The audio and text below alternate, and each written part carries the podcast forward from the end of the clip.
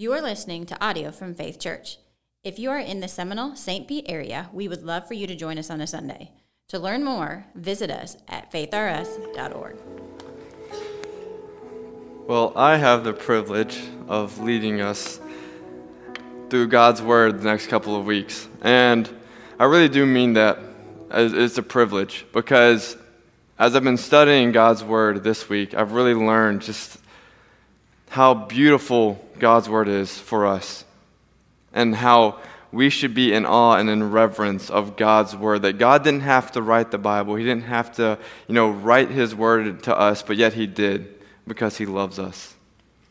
So today we're going to be in Nehemiah 8. If you have a Bible, or if you don't, there's Bibles in the back. If you have your Bible app, you can open to Nehemiah 8. And would you please stand with me for the reading of God's Word?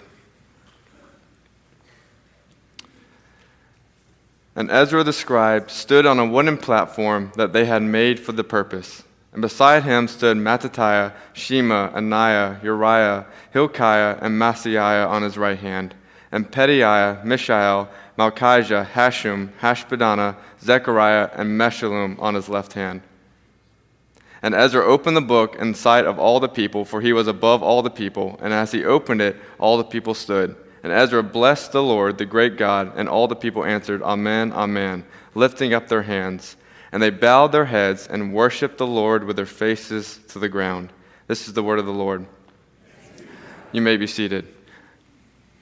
Now, you may be saying, that's impressive, all those names. Yeah, I practiced those. So, um, I want to start with a story this morning, as I often do.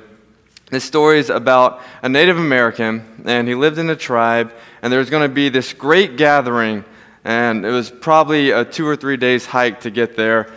And he heard about it, but he didn't know if he wanted to go. Well, then he received a letter from one of his friends in another tribe, and they said that, hey, I'm going to be at the gathering. You have a place to stay if you want to come. So then he decided, okay, you know what? I'll make the hike and I'll make the travel. So he goes up there. He stays with his friend, and they're gathering for a couple days. And what's happening is someone's preaching the Word of God. And at this gathering, many people are coming to know Christ and coming to be saved. And it's an amazing time. And then he gets back to his friend's house and he decides, you know, I'm going to write a letter to my, fam- my friends and family back home. And he writes the letter and it says something like this Man, I wish you could have been here. God moved in tremendous ways, lives were changed, and there was a great, amazing revival. And what's kind of funny is he meant to say revival but he wrote revival because he didn't really understand what was going on. He was new to what was happening. And what's interesting is I think this same thing that this little Native American was getting at is actually very true, and it's what we're going to look at today. It's this idea of revival. We see it all throughout Scripture, the Old Testament, the New Testament. And what I question is can revival still happen today? Can revival happen now like it did back then? And I would say, yes, yes, it can.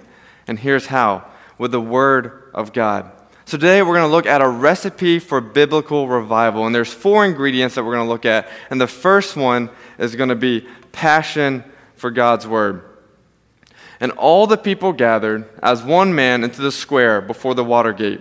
And they told Ezra, the scribe, to bring the book of the law of Moses that the Lord had commanded Israel. So Ezra the priest brought the law before the assembly, both men and women, and all who could understand what they heard, on the first day of the seventh month. And he read from it facing the square before the water gate, from early morning until midday, in the presence of the men and the women, and those who could understand. And the ears of all the people were attentive to the book of the law. So, what's going on right here is that the walls of Jerusalem have just been rebuilt, and all those who have gone out are coming back. So all the Israelites are gathering back, and the community is being rebuilt. And what's happening is we're picking up right where they all come back, and it says, All the people gathered. And I want us to take a look at this because all the people meant everyone who was there at the time. And this is what I want you to see the passion for God's word is not just from one individual, but it's from all people. Because what happens? They told Ezra to bring out the book of the law of Moses. They told Ezra to bring out the word of God. And then that struck me. When I was reading this, that one little verse, I was like, man, this is powerful. Why? Because they didn't say, hey, Ezra, do you think you could bring out you know, the Word of God. Hey, Ezra, maybe it would be cool if you brought out, you know, God's Word. And it didn't happen. Ezra didn't say, hey, listen, we're all here. You're going to listen to me. I'm going to read from God's Word. No. All the people looked to Ezra and they told him, Ezra, bring out God's Word. We want to hear from God's Word. They had passion and desire to hear from God's Word. And it's a little different than today because today we have millions of copies with probably thousands of translations of the Bible. And so we can go pick up a Bible at any bookstore. You can pick them up back there. We have, there's Bibles everywhere. And yet, too often, it's still not picked up. But here, these people, there's probably only a few written Bibles at that time and written books of the law of Moses. And now, these people are telling Ezra, Ezra, I want you to read this book to us. We want to hear what God has to teach us. You see, there's passion and desire to learn what God is teaching. And then it goes on, says this, and he read from it facing the square before the water gate from early morning until midday, in the presence of the men and women and those who can understand, and the ears of all the people were attentive to the book of the law. Now, this is what I'm teaching from, from early morning until midday. We're going old school Baptist preaching. We'll be here till probably four or five in the afternoon. So if you need to get lunch, you can go get it and come back. We'll be here just, you know, cranking away. But I read that and I think, man, from early morning until midday, how long is that? I, long enough for me to not pay attention. That's kind of what I think. But it says, all the, the ears of all the people were attentive. If you're not passionate to hear what God's saying, what God's teaching, then you're not going to be attentive, and especially not for that long. So there's passion to hear from God's word, there's passion about God's word, and there's passion to learn from God's word. And when I think about passion, immediately I think sports. Because I know people who have never gone to that college, never even played that sport, but they are die-hard college football fans for that team. And it's crazy. They'll, they'll do anything. They'll break a TV if that, their team loses because they're just that passionate about their team. But then there's people that are passionate about their sport because they play it.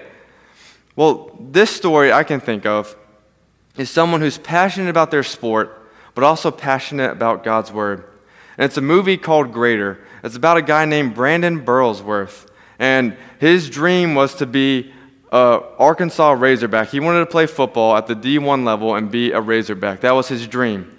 And in high school, he was decent and he got some scholarship offers, but he turned them all down because he was determined, I'm going to go and I'm going to be a Razorback. Well, his family didn't have a lot of money. And so his mom decided, look, we can, you know, put aside a little bit of money to afford you to go for one year. That's all we can pay for. So if you want to go be a walk-on for one year, you can go. And then it's up to you to get a scholarship to continue your education there and continue playing if need be. But if you don't make the team, then you're going to have to come back and you're going to have to get a job and pay your way through a community college because I'm giving you all I have for this one year. So he decides, you know what? I'm going to go for it. Long story short, he becomes a walk on and he's a little overweight. He's not, you know, he doesn't look like the rest of the football players. He's not really a Division One football player. He's very mediocre, but all the people are picking on him and saying, look, why are you even trying out? It's not even worth your time. But he's determined because he has passion that he can drive and be the best that he wants to be. So every morning he wakes up before they have morning practice. His alarm goes off. He gets up and he reads his Bible. All his other roommates kind of see it and they're just like, oh, whatever, and they go back to bed until their alarm goes off. Well, not only that, but then he's also the first to practice. He's the last to leave. And after a year of doing this, time and time again, he finally earns a scholarship and he earns a spot on varsity. So then he continues for his four years. And what happens is he has passion for a sport, but he has passion for God's word.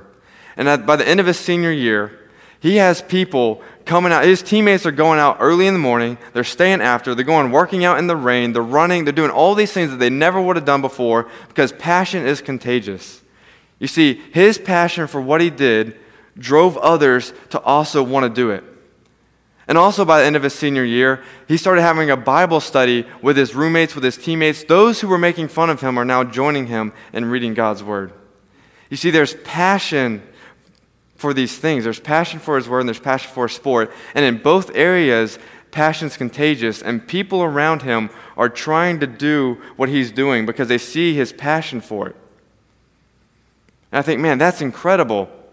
But then the more I think about it, is passion's not natural. Passion's actually learned.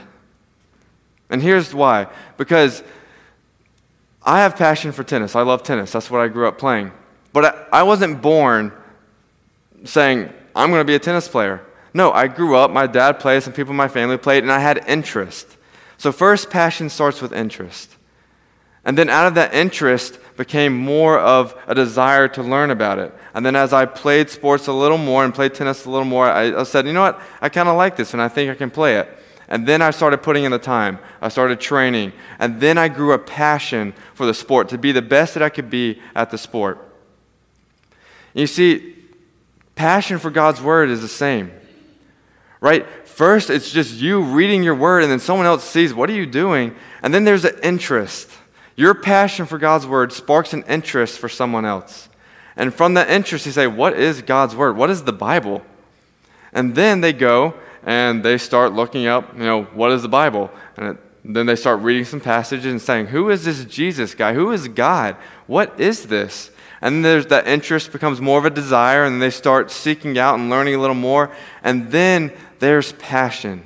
You see, it's a learned aspect. It's learned, and it, it's not just something that's natural. So, passion for God's word is something that we can train ourselves to be better at. And I would encourage you to be better at because I don't know if you've ever met a new believer who is just so ecstatic about God's word that they just want to be in it all the time. And then it makes you feel like, man, do I even read God's word? Because they're just asking you questions back and forth, and that's amazing and very, very encouraging. And that's passion. And it encourages and motivates, and it's contagious. So I want you to see that all these people were attentive, they were listening, they were telling Ezra, We want to hear your word because we have passion, we have desire. We want to know what God is teaching us. And here's the interesting thing about just faith in general is that Jesus didn't come to die on the cross and be resurrected three days later just to save you or just to save me. Jesus came for every single person on earth to hear the good news and to come to faith. I want you to hear this this morning that the faith of those around you should be just as important to you as your own faith. I really mean that. The faith of those around you should be just as important as your own faith. So you should have passion for the word and passion to see your passion spread to those around you. Because the Bible teaches us that a, a lamp is not to be hidden under a basket, no. A lamp to be, is to be on a hill to shine for all to see. If you have faith and you have passion for God and for His Word and to be obedient to Him, don't hide it. Let others see it and let that spark interest in those around you. Because others' faith around you should be just as important as your own. But passion for God's Word is only the first ingredient. The next ingredient is praise for God's word. And Ezra, here we go again. The scribe stood on a wooden platform that they had made for the purpose. And beside him stood Mattithiah, Shema, Ananiah, Uriah, Hilkiah, and Maaseiah on his right hand, and Pedaiah, Mishael, Malchijah, Hashum, Hashbaddanah, Zechariah, and Meshullam on his left hand. And Ezra opened the book in the sight of all the people, for he was above all the people. And as he opened it, all the people stood. This is exactly why we stand every Sunday before the reading of God's word. Because what happened? Ezra opened the book. Did he read from it yet? No. But they were, had so much passion, desire, and reverence and respect for the word of God that they stood before it was even read. And that's why we stand before the Word of God as read on Sunday mornings because we are saying we respect and have reverence for your Word, Lord. Teach us something today. So all the people stood, and then Ezra blessed the Lord, the great God, and all the people answered, Amen, Amen, lifting up their hands, and they bowed their heads and worshiped the Lord with their faces to the ground. When Ezra is reading the word of the Lord, when Ezra is speaking, he's not saying anything, you know, amazing. He's not this entertainer. No, he's just reading from God's word. And that alone is enough to bring people to their knees, to put their faces on the ground and worship God, saying, Amen, Amen. And I can only imagine that if you know anything about the Israelites, is they just mess up time and time again. It's just like a broken record of unfaithfulness.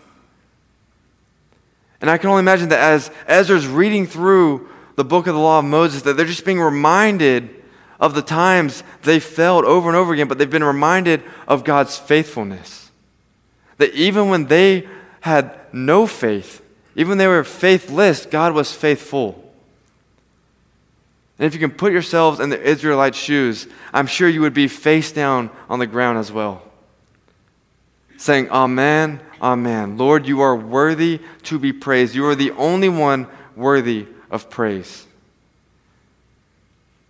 But you see, these steps we're going through today have to be in order.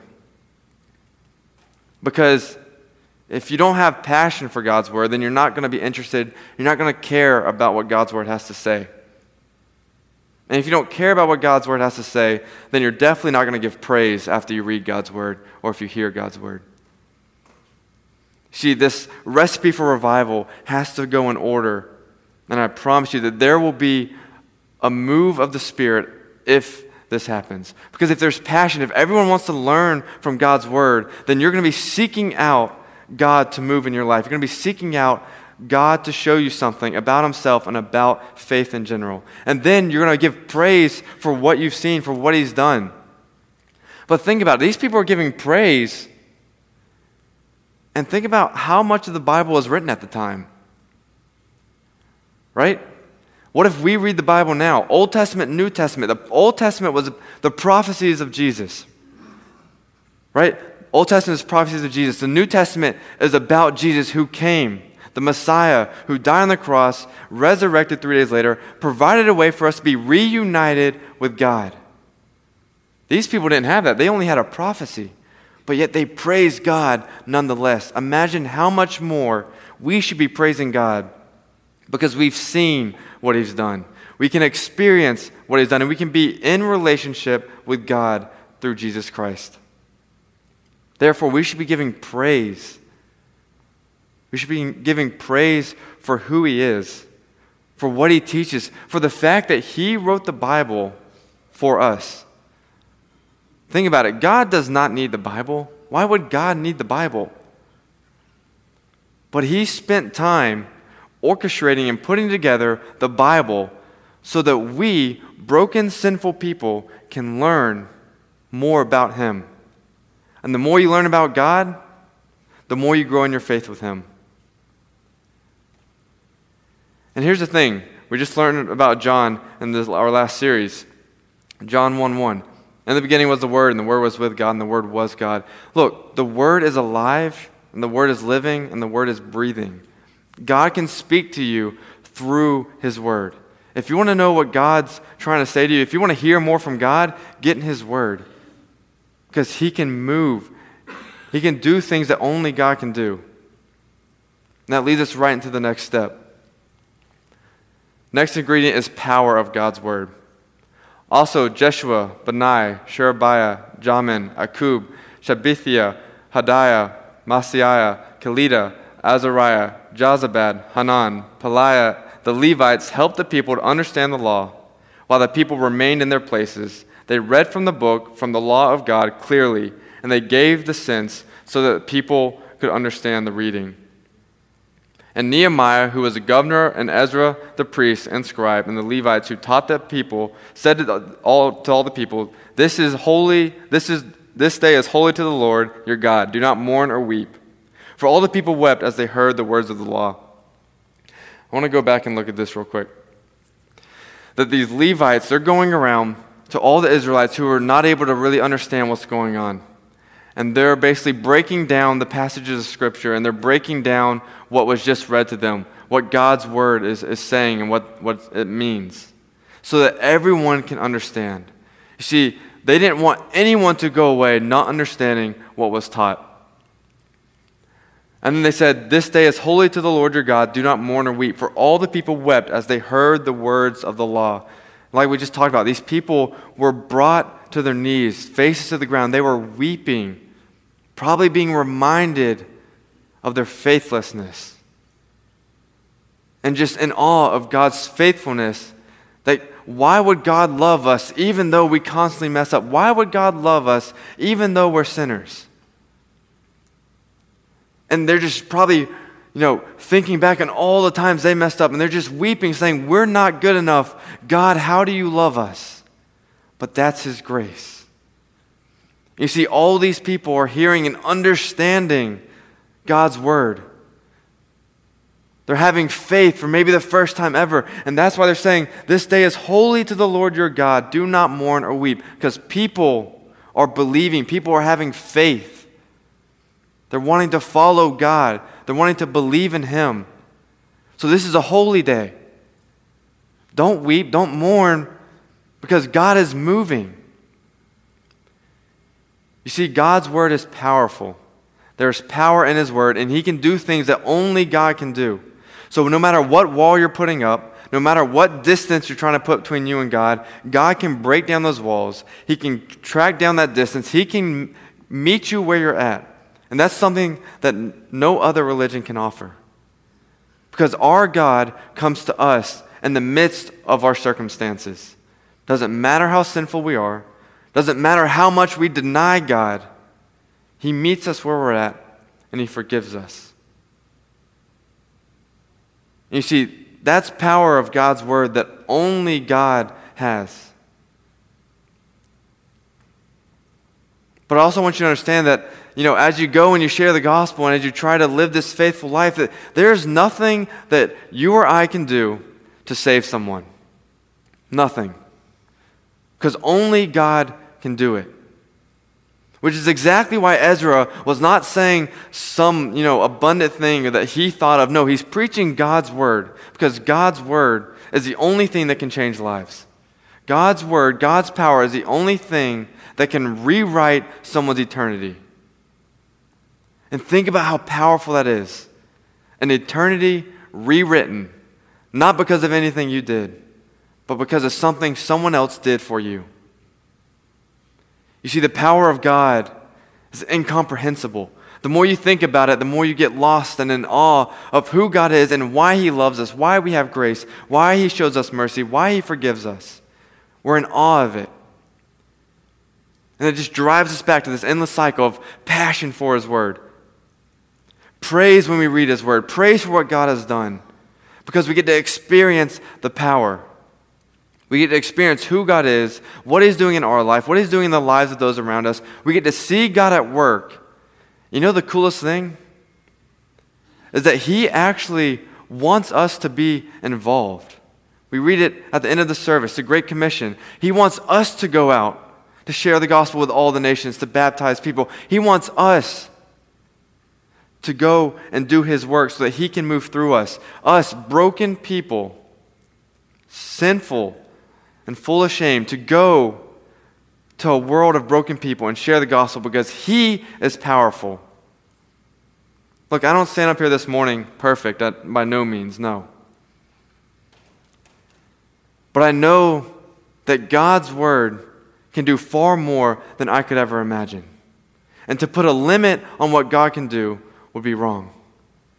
Because God can use broken people like me and like you to share his gospel and to move in someone's heart who needs to hear God's word. You see, the power of God's word is tremendous, it's extraordinary. And only God has the power to rewrite people's eternities, to rewrite people's stories. And from the power of God's word, you get purpose from God's word. Then he said to them, Go your way. Eat the fat and drink sweet wine, and send portions to anyone who has nothing ready. For this day is holy to our Lord. And do not be grieved, for the joy of the Lord is your strength. So the Levites calmed all the people, saying, Be quiet, for this day is holy. Do not be grieved. And all the people went their way to eat and drink and send portions and to make great rejoicing, because they had understood the words that were declared to them. You see, God's word changes people's stories. And in doing so, it gives people purpose. Now, because they had understood the words that were declared to them, they were able to rejoice. They were given a new purpose, not to mourn, not to weep, but to go rejoice because God is greater than anything we struggle with. God's greater than ourselves. God is greater than anything on earth. If we're going to give worship to something, it should be to God, not to the things He created. Too often we spend time, you know, worrying about His creation and not the Creator. The Creator should come first always. And when you have passion for His Word, you have praise for His Word, right? You experience the power, then you experience purpose, and it gives you a calling. Each and every single person in here has a purpose. God designed everyone for a unique purpose. And I want you to understand that. I have a little illustration I want to read this morning. It's about Albert Einstein. It says this, and seemed that the famed scientist Albert Einstein had more trouble finding his way home from work than he did finding the key to atomic power. One evening, as Einstein sat deep in thought aboard the train that brought him home each night, the porter approached to collect his ticket. Einstein rummaged around his coat, through his pockets, in his shirt, everywhere he could think of, growing alarmed at his inability to find the ticket. That's okay, Dr. Einstein said, the porter. I know you ride this train every single day, so I can just collect it tomorrow. Einstein said, That's great for you, but I need the train ticket to know where my destination is. and it's so funny because I think that this relates to Christianity. And let me break it down and, and let you understand how. You see, this train is like Christianity. A lot of people like to hop on. A lot of people like to say, Look, I'm getting aboard the train of Christianity. I have faith. But yet, they don't read God's word, and God's word is kind of like that ticket, which gives us purpose and a destination. And if we're saying, Look, I want to hop on the train, but I don't want to have a destination, I don't want to have a purpose, then please hear me out because this comes from only love. To get on a train, with no, with no destination is about as pointless as not getting on the train at all. You see, to say that you're a Christian, but not seek after God and not seek after His calling on your life, is almost the same as to not even, you know, claim Christianity. Because I've learned this that Christianity is not half in, half out. Because I lived that way for several years. And when I finally came to faith, I can look back and say, man, what I thought was Christianity, that wasn't Christianity. And I want you to understand this that to be a Christian means to follow after God and to seek after God with everything you have. Meaning that your life's purpose is not what you want to do, it's what God wants to do through you. And God has a purpose for everyone. And if you want to know where your purpose is, it's going to come through His Word. You have to be in His Word, learning from His Word. Because if you want God to speak to you, He's going to speak to you through His Word. God has a plan and a purpose for every single person. So I pray that you don't just hop on this train of Christianity just because it's what everyone's doing. No, because it's really easy to claim Christianity, but it's a lot harder to actually walk it out. see, being a Christian it's simple, it really is. You just believe that Jesus died for your sins, and you truly believe that in your heart, and then you follow God. It's simple, right? But it doesn't mean it's easy. That does not mean it's easy. So I pray this morning that, that if you're going to get on this train of Christianity, that you're all in and that you want to see where God can take you. That you don't want to just say, look, I'm saved and that's enough, and now I'm on this train and I'm good, because let me tell you, being saved is just the beginning of your story, it is not the end. So I hope that you can get in the Word, that you can have passion for His Word, that you can give praise for His Word, that you can understand that there's power in God's Word, and that you can find purpose in God's Word. You see, if we want to experience revival, True revival today, it comes from God's word. Because only God has the power to change hearts and to change people's lives. And to rewrite someone's story and set them aboard a new path with a new destination with a new purpose. Only God can do this. But we have to get in His Word. We have to be just as committed to God as He's committed to us because He gave everything. Everything. Because I want you to understand that we're broken. We're broken, and we should have been on that cross. The more I think about that, doesn't matter how many times I hear it, how many times I take communion, every time I think about it, it hurts. Because I should have been on that cross. Why? Because I'm sinful. God didn't do anything, Jesus did nothing wrong. If anything, He came down from heaven so that we could be saved. He did everything right and paid the price of someone who did it wrong so that we can be called righteous, so that we can be called his son and his daughter. We need to get on the train and say, Lord, show me my destination. I don't want to just ride this train forever because if riding the train forever to get nowhere does you no good. We need to get on the train of the Christian faith with a destination where God is calling us. Let us pray this morning. Dear Lord,